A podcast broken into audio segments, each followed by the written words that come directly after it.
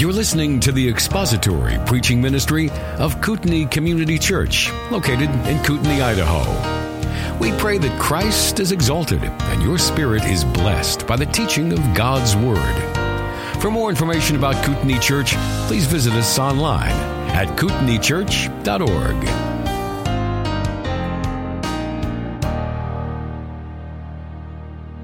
Hebrews chapter 10 and looking at verse 26. We'll read verses 26 through verse 31. Hebrews 10, beginning at verse 26. For if we go on sinning willfully after receiving the knowledge of the truth, there no longer remains a sacrifice for sins, but a terrifying expectation of judgment and the fury of a fire which will consume the adversaries. Anyone who has set aside the law of Moses dies without mercy on the testimony of two or three witnesses. How much severer punishment do you think he will deserve who has trampled underfoot the Son of God and has regarded as unclean the blood of the covenant by which he was sanctified and has insulted the Spirit of grace? For we know him who said, vengeance is mine, I will repay. And again, the Lord will judge his people.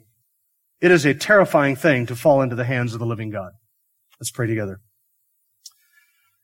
Our gracious God, our Father, we pray that you would grant us understanding in your word this morning, that you would open our eyes and our hearts, and if there are any here who have never trusted Christ for salvation, that they would see the, the their need to do so, and that are looking at this passage which warns of turning away from the gospel may truly find a seed and a place in every heart that is here.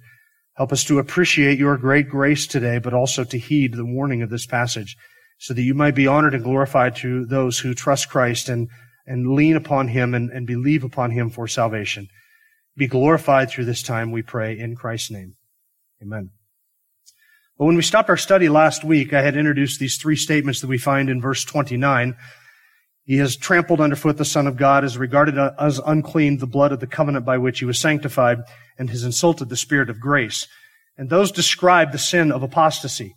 And apostasy is no small matter, and the one who walks away from the truth of the gospel has in effect done all three of those things. That is, the author's explanation of why the punishment is so severe. How much severer do you think the one would deserve who has trampled underfoot the Son of God, regarded his blood as nothing, and then insulted the Spirit of grace?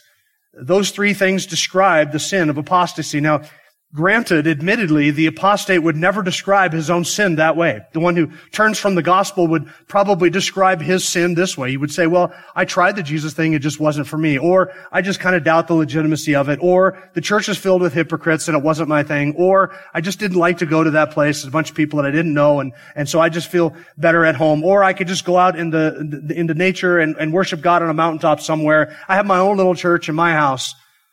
All of those excuses for walking away from the assembly of the saints and for departing away from the truth and denying the gospel, those excuses and a hundred more are what the apostate would say to describe his own rejection of the truth. And yet this threefold description of apostasy in verse 29 is in fact the author showing that the, the judgment that is described in verse 27 the fury of a fire which will consume the adversaries, the severer punishment, the vengeance, the Lord judging his people, the terrifying thing that it is to fall into the hands of the living God. This is the author just showing us that that punishment, that justice, is actually just and it is not excessive at all. It is not it is not over the top. It is not beyond the pale. It's not outside of what the apostate would deserve. Because the apostate in turning from the truth is not simply making an assessment about a church body or a preacher or the worship or the message or a church's ability to reach the community or any other excuse that they might use for walking away from the gospel. The, apost- the apostate is not making an assessment of any of those things. The apostle, apostate, I keep wanting to say apostle. The apostate, in turning away from the truth, is actually making an assessment regarding the work of the Father, the work of the Son, and the work of the Holy Spirit. It is a direct and blasphemous attack upon the members of the Trinity.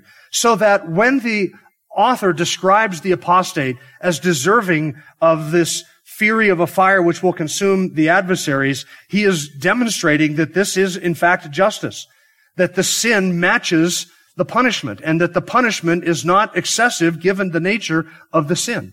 Because in scripture, these two things always go together. The amount of light that is rejected and the punishment that is meted out by God in the eternal scheme or even in, in an earthly and temporal judgment. These two things are always proportional to one another. The light rejected and the punishment that is received. So that the greater the light that is rejected, the more deserving the apostate is of the punishment and the worse the punishment will be for the one who rejects that light. So then how much severer do you think it would be for one who was embraced by the Christian community and invited in as one of their own and believed to be one of their own and has enjoyed all of the blessings, though giving only intellectual assent, he has enjoyed in a superficial manner all of the blessings that are part of this new covenant community. And how much more severe do you think the judgment should be upon one who sees the truth and has superficially experienced the truth and has given intellectual assent to the truth, but then has regarded the truth as not true and turned away from it and rejected it altogether? How much more severe should be his judgment? For who has received more light than one who has been among us and has experienced some of the things that we have experienced and has heard the truth and understood the gospel and come face to face with it, who has received more light than that? So the author has this rhetorical question, how much, how much more severe, how much severer do you think he will deserve in terms of punishment? It's kind of like the rhetorical question at the beginning of the first uh, warning passage in chapter two. How will you escape if you neglect so great a salvation? That, that is a question that is just sort of thrown out by the author to look upon the question itself. How will you escape if you neglect that? How much severer do you think the judgment should be upon one who has embraced these things on a superficial level and been among us and was thought to be one of us, but then has turned away and walked away and apostatized from the truth? Because the apostate, remember, is not a genuine believer. This is one who has given an intellectual assent to the truth it is one who has outwardly embraced these things and superficially experienced some of them and then has rejected that truth. So note the threefold description here of this treachery. And, and I briefly mentioned last week that there are a couple of different ways that we could categorize these three statements. And last week we just kind of introduced them and observed some things about all three of these. We saw that these three statements really could be categorized in terms of the person who is slighted, the Father, the Son, and the Holy Spirit, or the work that is repudiated. In other words, the work of the Father in sending the Son to be the Savior of the world is spurned when one tramples underfoot the Son of God. It is the sending work of the Father and the Father's love for the Son that is spurned. Or to assess the work of the Son in His self-giving sacrifice and then to repudiate that or to consider as unclean the blood that He has shed that has sanctified Him or to look at the work of the Spirit of God in drawing and illuminating and, and lightening the mind of the unbeliever to the point where they see and understand the gospel, to turn away from that is an insult to the Spirit of grace. So these three sins are a spurning of the Father, a scorning of the Son, and a slighting of the Holy Spirit. All three persons of the Trinity are in some way repudiated and renounced in the sin of apostasy and the work of each person, the sending of the Father, the self-giving of the Son, and the illuminating work of the Holy Spirit, the work of all three of them is slighted by the apostate who turns away from it and renounces it. So that brings us all up to speed. Three persons and their three works. So now let's look at each of these statements. He has trampled underfoot, first of all, the Son of God. How much severe punishment do you think he will deserve who has trampled underfoot the Son of God? The, the reference here to Jesus as the Son of God is, I think, well, I know it's intentional. The author's not doing this by accident. There were a number of ways that he could have referred to the Lord Jesus Christ. He could have referred to him as a high priest. He could, he could have said how much more him who has trampled underfoot the high priest, or who has trampled underfoot Jesus, or has trampled underfoot the Christ, or even Jesus Christ. There are a number of titles and designations the author could have used. It's interesting to me that he chooses the term Son of God because that is a designation, that is a description that is intended to show the shocking nature of this apostasy that the person that is being slighted and trampled underfoot is not an ordinary man, just a man named Jesus of Nazareth, son of Joseph. He's not just the Messiah, but he is in fact the son of Joseph, the son of David, the Messiah, the King of Israel, and above all of that, he is the divine Son of God. This designation of referring to him as the Son of God demonstrates the shocking nature of this. It reminds us of his divinity. In fact, this is the title of his divinity. When we see Jesus referred to as the Son of God, it reminds us that this one whom we are talking about is of one nature and one substance with the Father. He shares the substance and nature of God in full. So that he, though being fully man, he is also fully divine in his essence and his nature. And this describes his divine nature. It is also how the, same designation, the Son of God, is used in the previous warning passage, Hebrews chapter 6, and I think for the very same purpose. In Hebrews chapter 6, verse 6, the author says, describing these apostates, and then if they have fallen away, it is impossible to renew them again to repentance, since they again crucified to themselves the Son of God and put him to open shame. Hear that description? They crucified to themselves the Son of God and put him to open shame. It's almost like he is describing the same thing in this warning passage when he speaks of trampling underfoot the Son of God. It is an open shaming and repudiation of this one who shares the divine nature so that he being fully God and fully man shares in full the, the, all of the nature and the substance and the essence of divinity. He possesses fully the divine nature. So he is not just the son of God, he is God the son. And that phrase describes his divinity. So this is a divine person that is being described here. Imagine the sin of trampling underfoot the divine son the one who is not just the Son of God, he is God the Son. This one who shares the very nature of the Father himself. And when Jesus is described as the Son of God in Scripture, it is intended to show us his connection to the Father. It is intended to remind us that he shares the same nature with the Father that he has always shared from eternity past. And that title Son of God also reminds us of the relationship that he shares with the Father. He is the Son of God. When you and I read the word God in the New Testament, most of the time when we read that word, it, with very rare exceptions, and there are exceptions, it is referring to the Father as the person of the Trinity. It is either the entire Godhead that is mentioned, or specifically it is addressing the Father. So when we read here, for instance, that He is the Son of God, we're saying here that He is in relationship to the Father. He is the Son in terms of His relationship ontologically with the Father and with the Holy Spirit, sharing that divine nature. He is related to the Father, and there is an intimate and personal and loving fellowship between the Father and the Son. So this is not just an ordinary man. Not only does he have a divine nature, and he is the divine son, but his nearness with the Father and his relationship with the Father and the Father's love for him cannot be overstated. In Matthew chapter 3, the voice from heaven said, This is my beloved Son in whom I am well pleased. That is the Father's assessment of the Son. So this one that we are describing as the Son of God shares not only the divine nature, but he has enjoyed from eternity past the infinite and unspeakable and perfect love of the Father and the Spirit from all of eternity past. There has been between the persons of the Trinity this infinite love, this perfect affection, this perfect fellowship between them.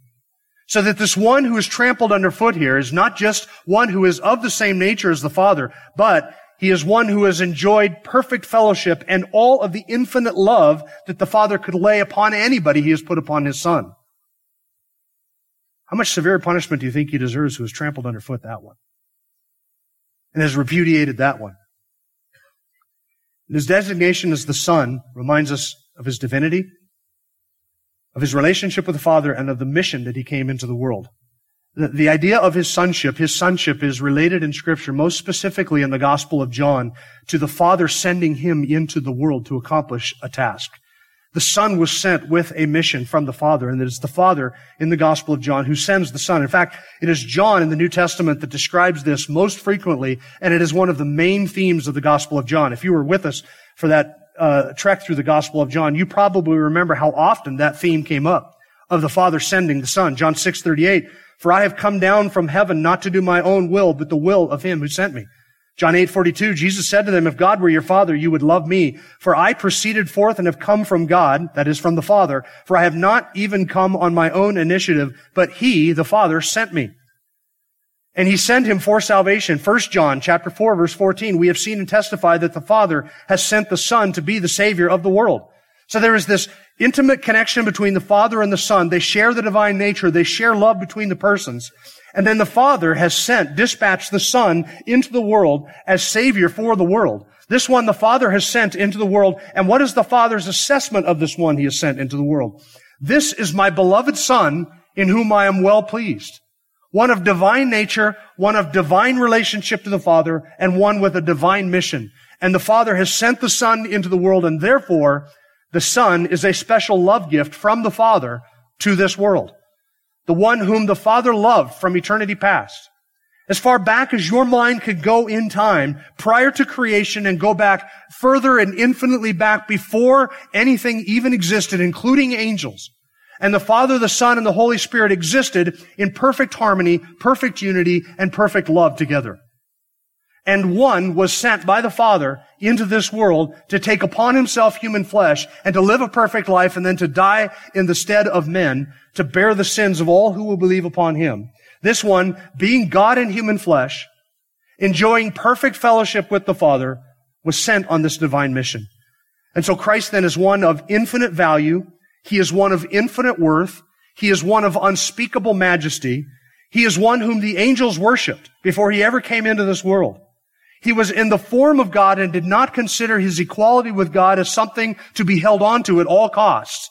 But in the counsel of the triune God, the Father willed to send the Son into the world, and the Son came at the, at the, uh, at the heating of the Father's will, and the Son came voluntarily, not coerced, not against his will, but he came voluntarily to lay down his life on behalf of any and all who will believe. How much severe punishment do you think he deserves, who's trampled underfoot that one? When the Father and the Son will bear witness against that one. Because the sin of apostasy is in fact a rejection of and a repudiation of the most precious gift that could ever have been given. One of infinite value and one of infinite worth. And there is nothing higher and nothing greater and nothing more majestic than the one whom the Father has sent into the world. And what does the apostate do? Tramples him underfoot. Now this is obviously not describing a literal physical trampling underfoot. The definition of that word tramples means to despise, to treat as useless, to trample on, or to tread down. And it's not literally describing that, that, that, physically this would happen by the apostate. Obviously, Christ seated at the right hand of God does not endure that physical shame, but metaphorically speaking, this is exactly what the apostate does. He treats, by turning away from the gospel and the truth of the gospel, he treats with rudeness and insult and spurn and insults Jesus Christ in trampling him underfoot. This is metaphorically speaking exactly what the apostate does. He views Christ as nothing more than a doormat to be trampled underfoot for his own purposes or used for his own purposes. He treats him as nothing, nothing greater than a stick or a piece of dirt or a gravel path to be walked upon. This one whom the Father loved and sent into the world, the beloved Son in whom the Father is well pleased, one with the Father, the object of his eternal love. The apostate tramples him underfoot. Imagine then that you are hearing this as a Jew who is considering going back to the Old Testament sacrifices in the temple for your worship in the first century. Here's what the author is intending to say. If you go back to that, you are esteeming the person of Christ as nothing greater than an ox or a bull or a lamb that is slaughtered on your behalf. If you would prefer the blood of an ox as, as, as better than and greater than the blood of Christ who shed it to atone for your sins. You are esteeming him as, as nothing more than blood to be trampled on in the courts of the temple. You're esteeming Christ as nothing of greater value than an ox or, or a sheep or a lamb to be slaughtered in the temple. That's the trampling underfoot. Today, if you turn from the gospel and, and reject Christ and refuse to heed the call to salvation, then what you are doing, for whatever reason you're doing it, what you are doing is you are saying that the pleasures of this world, the pleasures of sin for a season, are more valuable to me than that one whom the Father sent into the world. And that I would rather have my sin, I would rather have the fulfillment of my lusts, I would rather be king of my own domain than to bow the knee to this one whom the Father esteems as the most valuable thing in all of creation. Or to walk away from and repudiate Christ is to say, I would rather, I, I, value higher the esteem of the world and the reputation that the world may give me. If I can turn away from the gospel and instead have the fame and accolades of the, of the pagan world or of this creation. To turn away from Christ is to esteem something else as higher than that which the Father esteemed as higher than all else. That is what trampling him underfoot is. And one who rejects and turns from the gospel does this very thing. You see, a rejection of the gospel message is in fact a rejection, not just of a message or of a declaration or of an offer or of an invitation. The rejection of the gospel is a rejection of Christ himself. That's the hideousness of the rejection of the gospel. because Christ is the prize of the gospel. What is offered to us in the good news of the gospel is not just a message. It's not just an invitation. Again, it is a person. It is Him that we receive. It is Him that we are to believe upon. So what is held forth to us in the offer of the gospel is the atoning work of that son. It is all that he did as the divine one, loved by the Father on the cross for our sake. And to, to, to look at that, to behold that, and to turn away from it is to value something else as higher than that. What is offered to us in the gospel is his work, his sacrifice, his perfection, and his righteousness. What is given to us in the gospel is, is all of his doing and all of his perfect life and all of the righteousness that he has, an infinite and unblemished and perfect righteousness. That righteousness is offered to us in the gospel. All of his wisdom, his truth, his glory, the reward for years of faithful service and belief and faith, his headship, you see, what is offered to us in the gospel is bowing the knee to Christ and making him our head, since he is given as head over all of the church, and God has made him as the preeminent one over all of creation. When the, when the gospel offers us Christ, it offers us him as the head of all things. And when we reject the gospel, we are rejecting him. His kingdom and his glory, his nature, his goodness, his mercy, his loving kindness, and his grace, all of that is wrapped up in the gospel. When you hear the proclamation of the good news of the gospel, what you are being offered is Christ. That's it. You say, that's it? Yeah, that's it. But guess what? That's, that's it is everything. He's not just that's it. He's everything. So what God offers to us in Him, yes, it is Christ, but in Him we have everything. Every good thing that God could give us is offered to us in the person of Christ. His infinite wisdom, His infinite righteousness, His infinite grace, it's in the person of His Son. This one who is the beloved one, who is the divine one, who is the one in whom the Father is well pleased, the most valuable and esteemed one by the Father, the one whom the Father esteems and has elevated above all else. He is what is offered to us in the gospel. And the apostate that turns from that and says, no, no thanks. He is trampling underfoot the Son of God. And receiving the gospel is receiving Christ. To receive the gospel is to receive him. To reject the gospel is to reject him. It's to say, yeah, I don't want him. I'd rather have something else. It's to say that there is something else more valuable than him. Because in the gospel, Christ is offered to us. In fact, the command of the gospel commands us to embrace not a message, not a system of propositional truths, not some beliefs or a doctrinal statement or dogmas or a life reformation plan. None of that. The gospel command is to repent and to believe upon and trust Him. So the command of the gospel is to come to Him, all ye who are weak and heavy laden, and He will give you rest.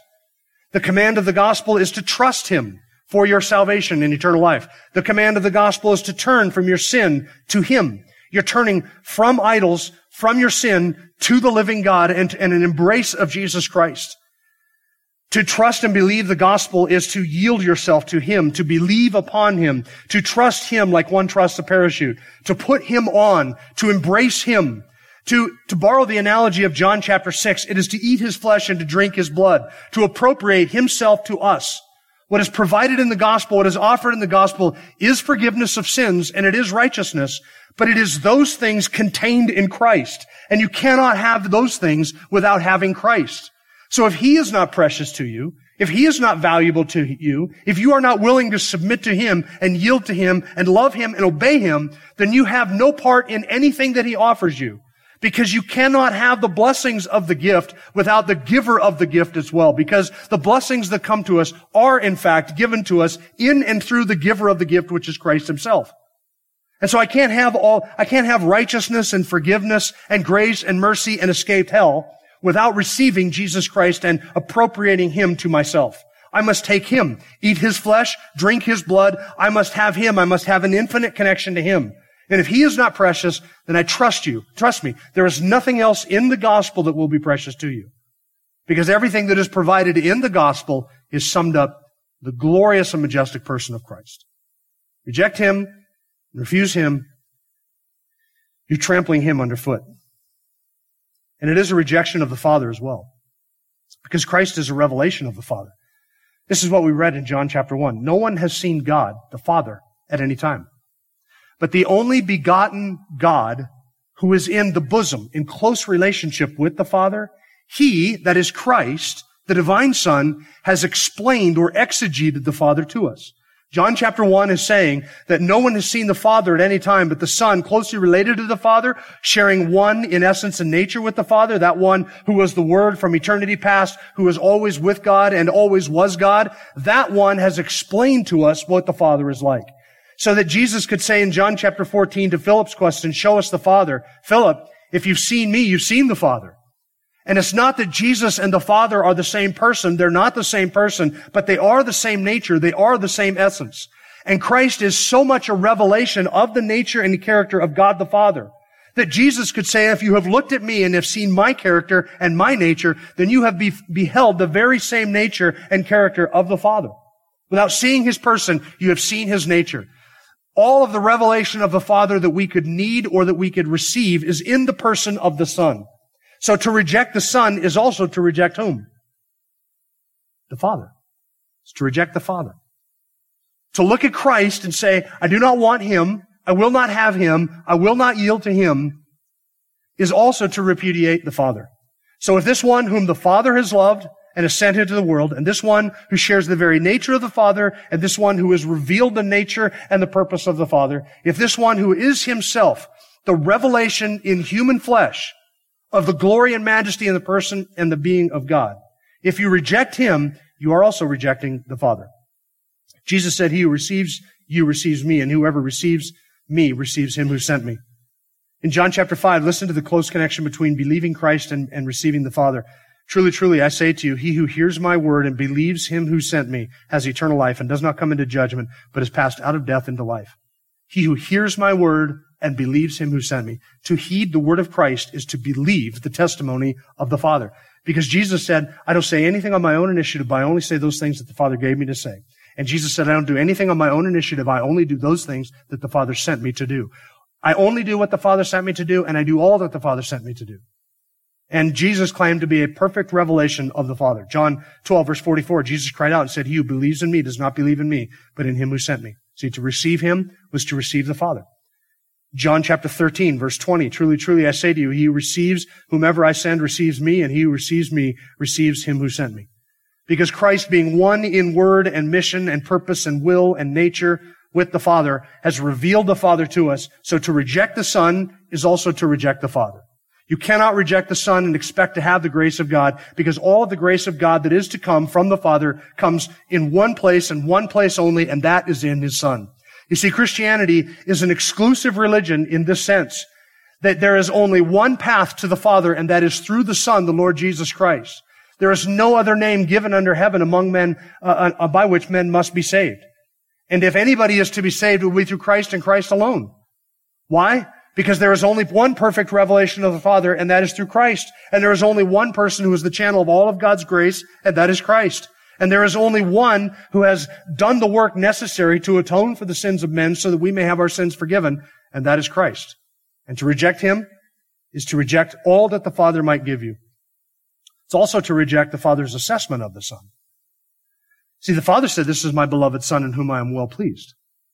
To reject the Son is to say, the Father's assessment of the Son, yeah, not so much. It's not really accurate. That's not really truthful. I reject the Father's approbation of the Son. I reject the Father's love for the Son. I reject the Father's assessment of the divine Son. It's to reject Him, His beloved Son. The Father, this one whom the, whom, this one whom the Father has highly exalted and put at His right hand and given Him a name which is above every name, and it exalted him in the heavenlies above all authority and all power, and he has made him head of the church. This is the Father's assessment of the Son. So that when the Son said, it is finished, and he died, the Father vindicated his work by raising him from the dead and then bringing him to his, uh, his right hand and seating him there above all authority and above all power and has given to him the disposal of all of his creation. This one through whom the Father created all of the world, all authority in heaven and earth has been given to him by the Father. The judgment of all mankind has been committed to him by the Father. And everything in heaven and everything on earth and every one on, on the earth and in heaven and under the earth will bow the knee to this one whom the Father has loved. And so to reject Jesus Christ is to reject the assessment of the Father, and it is to reject the, the, the Father himself. The very nature and character of that revelation. This is the one whom the Father has given. How much more severe punishment do you think he deserves? Who spurns the Son of God by trampling him underfoot and turning from him and saying he is not valuable, he is not worthy, he is not majestic, he is not deserving of my worship or my faith. Instead, I would rather have the passing, passing pleasures of sin, or instead, I would rather have the accolades of this world, or instead, I would rather have the acceptance from my family and my friends, or instead, I would rather have my own freedom and my own autonomy. How much more severe punishment do you think he deserves than that?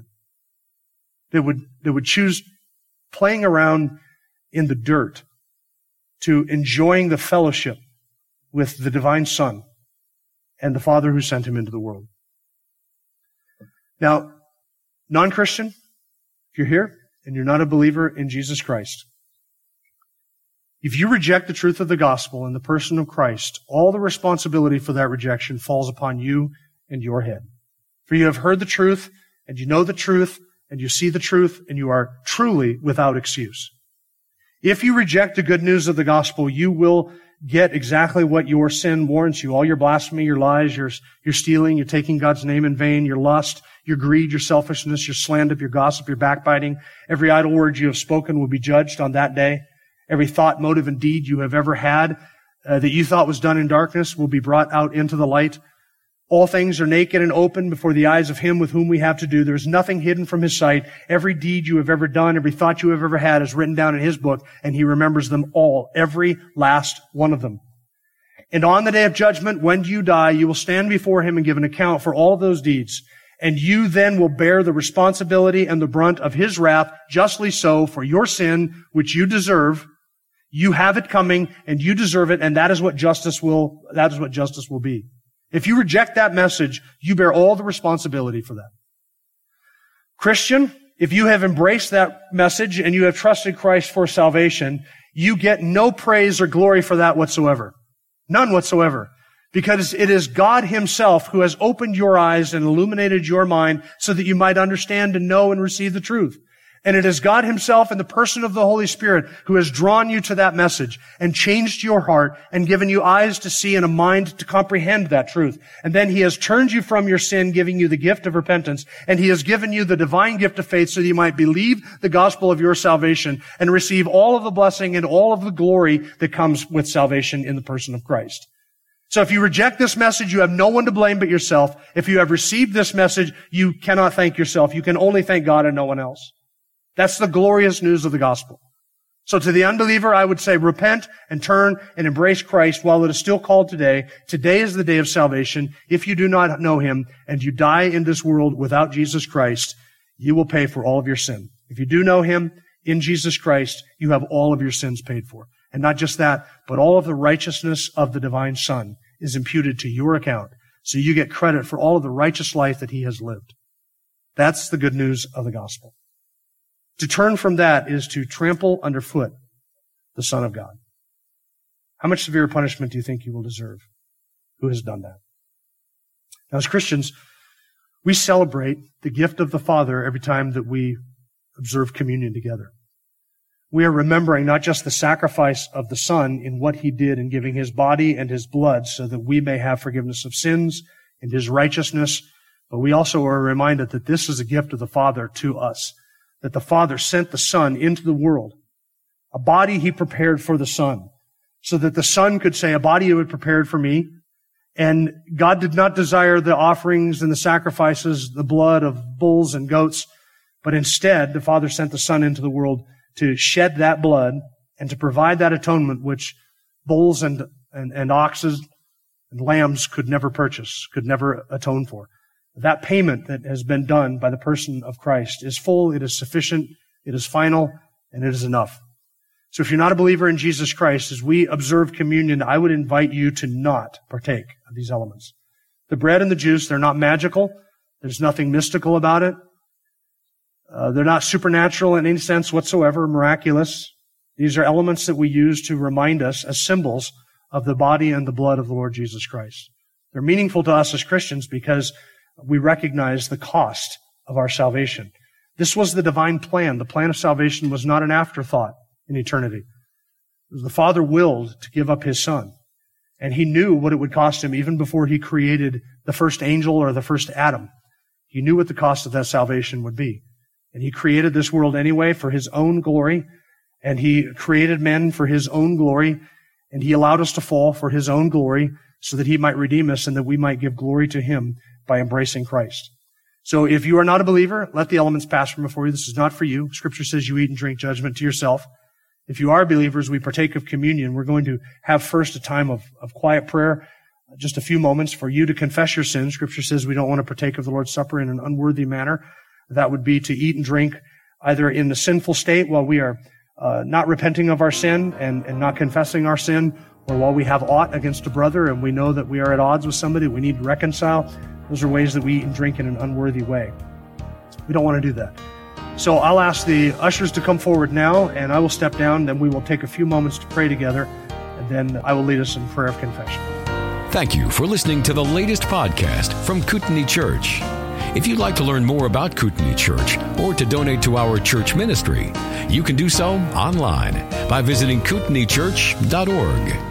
We hope you enjoyed this podcast and pray you'll join us again next time. Once again, thank you for listening.